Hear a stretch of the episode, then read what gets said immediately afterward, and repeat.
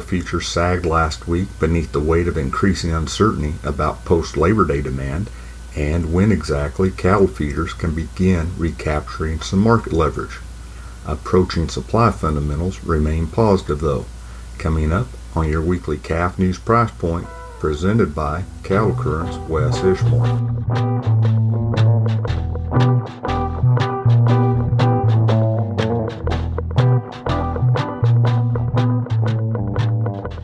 Hello and welcome to your weekly calf news price point for September 7th, sponsored by Calf News. I'm Wes Ishmael. Cash calf and feeder cattle prices continued mainly steady to mixed last week at the auctions monitored by Cattle Current.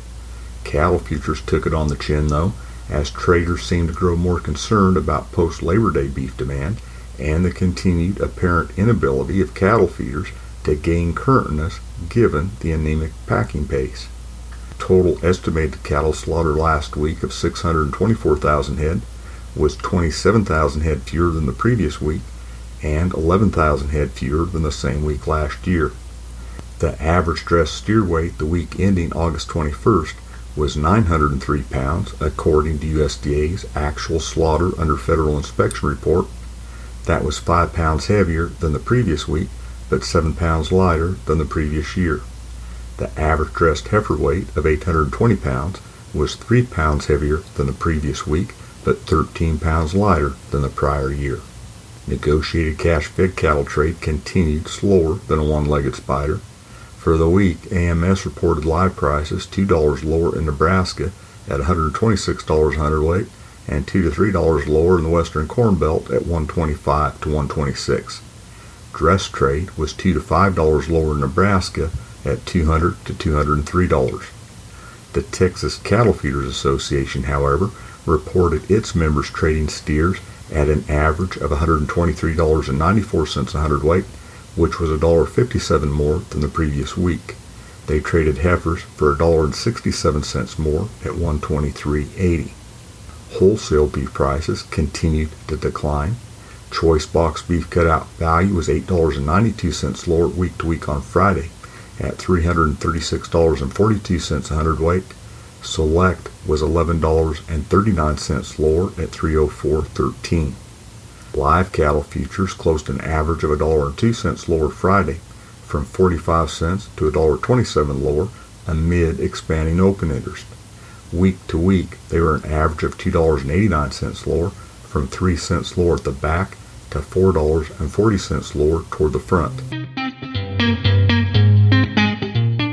As mentioned at the outset, this week's price point comes to you courtesy of Calf News. Since 1964, Calf News has provided in-depth coverage of industry events and issues, along with market insight, management advice, and a celebration of cattle business people. Be sure to check out the latest issue at calfnews.net. There's an insightful look at the notion of basing the cash-fed cattle market on a cutout-derived live price equivalent, discussion about the rhetoric surrounding cattle and climate change, strategies to prevent shipping fever, and lots more. Take a look.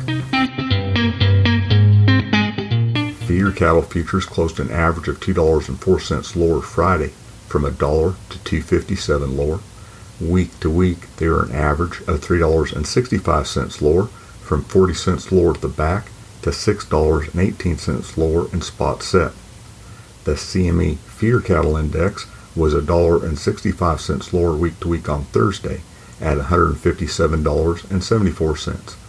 Despite futures weakness last week as the market hunts a trading range, supply fundamentals remain positive amid what appears to be continued beef cattle liquidation this year. In fact, analysts with the Livestock Marketing Information Center suggest in the latest livestock monitor that this year's calf crop may be smaller than estimated by USDA in the semi-annual cattle report. They point out weekly average prices for steer calves weighing 500 to 600 pounds in the southern plains have averaged between 6% and 16% higher from June through mid-August, incredibly strong given the higher cost of feed.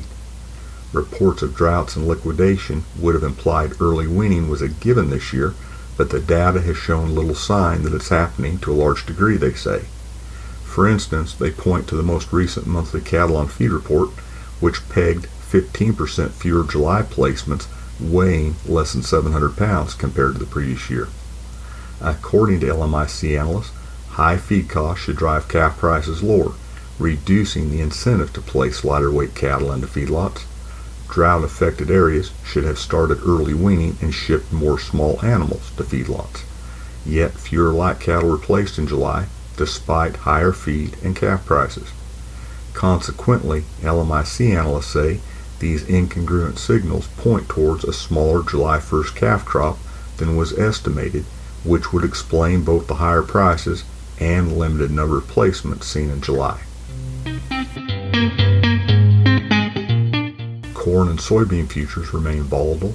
Part of it last week stemmed from uncertainty tied to Hurricane Ida, damaging key grain export terminals along the Gulf Coast. There also continued to be plenty of speculation about the size of this year's crops. Last week, private analysts projected corn and soybean yields higher than USDA's most recent estimate. Corn futures closed an average of 35 cents lower through the front six contracts week to week on Friday. Soybean futures closed an average of 32 cents lower through the front six contracts week to week on Friday. How many beef cows are going to town due to drought is a popular current wonderment, one with no easy answer, says Derrell Peel, Extension Livestock Marketing Specialist at Oklahoma State University, in his weekly market comments. As it is, Peel says beef cow slaughter was up 8.7% year over year through mid August.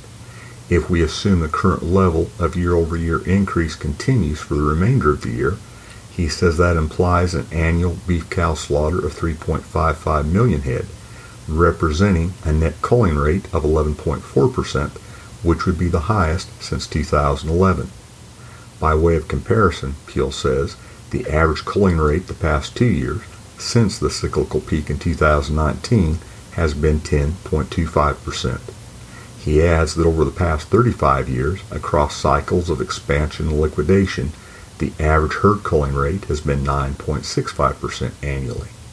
Although beef culling likely will remain elevated, Peel doubts the rate of 8.7% year over year increase will persist for the remainder of the year.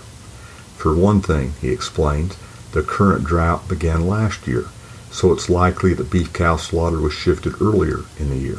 Producers likely have already culled cows that would have been culled later in the year anyway. He explains the January cattle report showed that beef replacement heifers were 18.7% of the cow herd, a level that would support stable herd inventories. The total number of beef replacement heifers, which includes heifer calves and coming first calf heifers, and the subset of heifers calving this year, were both fractionally higher year over year in the January numbers. No doubt, Peel says, producers in drought areas have had to adjust replacement heifer numbers along with calves. Some heifer calves that were indicated as replacements in January likely were shifted into feedlots, but it's not clear how many. Heifer slaughter is 1.4% higher so far this year, but Peel points out last year's slaughter levels were skewed by COVID disruptions. Finally, when it comes to ciphering drought's impact on herd liquidation, Peel says there's no way of knowing how producers outside of drought areas have responded. He explains forage conditions have been good in some regions, and it's not clear if producers may be holding more cows and heifers to offset some of the drought region impacts. In short, he says, we don't know what would have happened in the absence of the drought, and we don't know for sure how the remainder of the year will finish. After playing with lots of numbers and assumptions, he says his best guess is that the drought has added one half to one percent of additional beef herd liquidation this year. And that's your calf news price point for September 7th. This is Wes Ishmael. Thanks for listening.